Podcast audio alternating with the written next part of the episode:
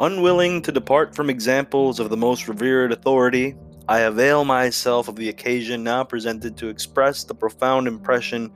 made on me by the call of my country, to the station, to the duties of which I am about to pledge myself by the most solemn of sanctions. So distinguished a mark of confidence, proceeding from the deliberate and tranquil suffrage of a free and virtuous nation, would under any circumstances have commanded my gratitude and devotion, as well as filled me with an awful sense of the trust to be assumed. Under the various circumstances which give peculiar solemnity to the existing period, I feel that both the honor and the responsibility allotted to me are inexpressibly enhanced. The present situation of the world is indeed without parallel, and that of our country full of difficulties. The pressures of these, too, is the most severely felt because they have fallen upon us at a moment when their national prosperity being at a height not being before attained. The contrast resulting from the change has been rendered the most striking. Under the benign influence of our republican institutions and the maintenance of peace with all nations, whilst so many of them were engaged in bloody and wasteful wars, the fruits of a just policy were enjoyed in an unrivaled growth of our faculties and resources. Proofs of this were seen in the improvement of agriculture, in the successful enterprises of commerce, in the progress of manufactures and the useful arts, in the increase of the public revenue and the use made of it in reducing the public debt, and in the valuable works and establishments everywhere multiplying over the face of our land. It is a precious reflection that the transition from the prosperous condition of our country to the scene which has for some time been distressed, has been distressing us, is not chargeable on any warrantable views, nor, as I trust, on any involuntary errors in the public councils. Indulging no passions which trespass on the rights or the res- repose of other nations, it has been the true glory of the United States to cultivate peace by observing justice, and to entitle themselves to the respect of the nations at war by fulfilling their neutral obligations with the most scrupulous impartiality. If there be candor in the world, the truth of these assertions will not be questioned. Posterity at least will do justice to them. This unexceptionable course could not avail against the injustice of violence of the belligerent powers, in their rage against each other, or impelled by more direct motives. Principles of retaliation have been introduced equally contrary to universal reason and acknowledged law. How long their arbitrary edicts will be continued in spite of the demonstrations that not even a pretext for them has been given by the United States, and of the fair and liberal attempt to induce a revocation of them, cannot be anticipated. Assuring myself that under every vicissitude,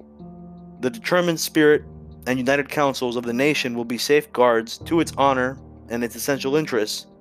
I repair to the post assigned to me with no other discouragement than what springs from my own inadequacy to its high duties. If I do not sink under the weight of this deep conviction, it is because I find some support in a consciousness of the purpose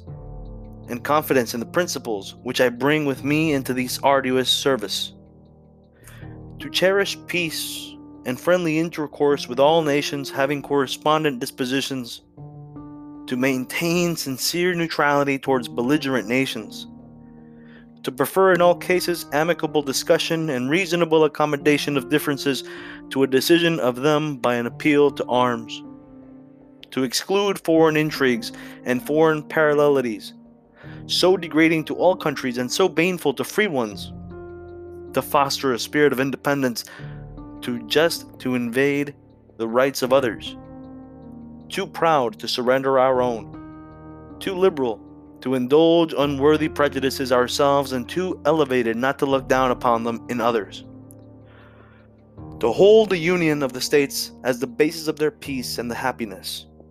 To support the Constitution, which is the cement of the union, as well as in its limitations, as in its authorities, to respect the rights and authorities reserved to the states and to the people as equally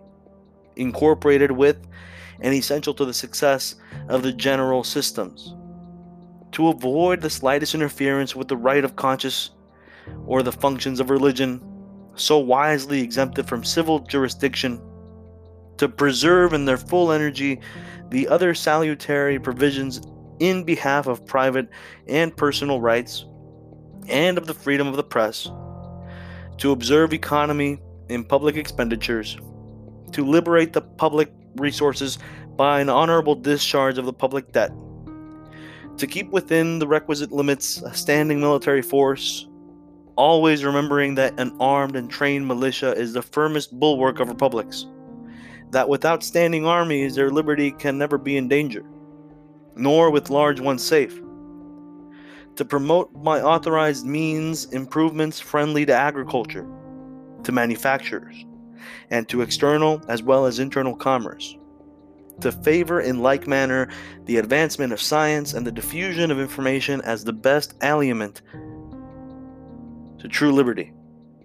to carry on the benevolent plans which have been so meritoriously applied to the conversion of our aboriginal neighbors from the degradation and wretchedness of savage life to a participation of the improvement of which the human mind and manners are susceptible in a civilized state. As far as sentiments and intentions such as these can aid the fulfillment of my duty, they will be a resource, resource which cannot fail me.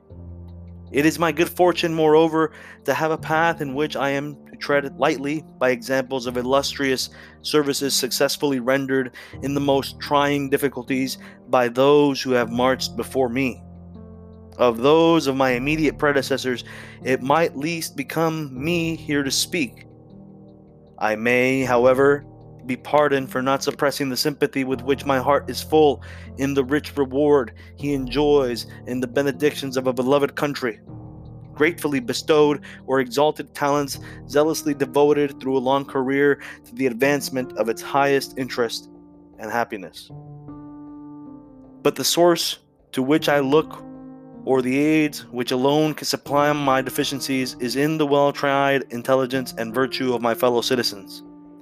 and in the councils of those representing them in the other departments associated in the care of the national interests. In these, my confidence will under every difficulty be placed, next to that which we have all been encouraged to feel in the guardianship and guidance of the Almighty Being, whose power regulates the destiny of nations, whose blessings have been so conspicuously dispensed to this rising republic, and to whom we are bound to address our devoted gratitude for the past, as well as our fervent supplications and best hopes for the future.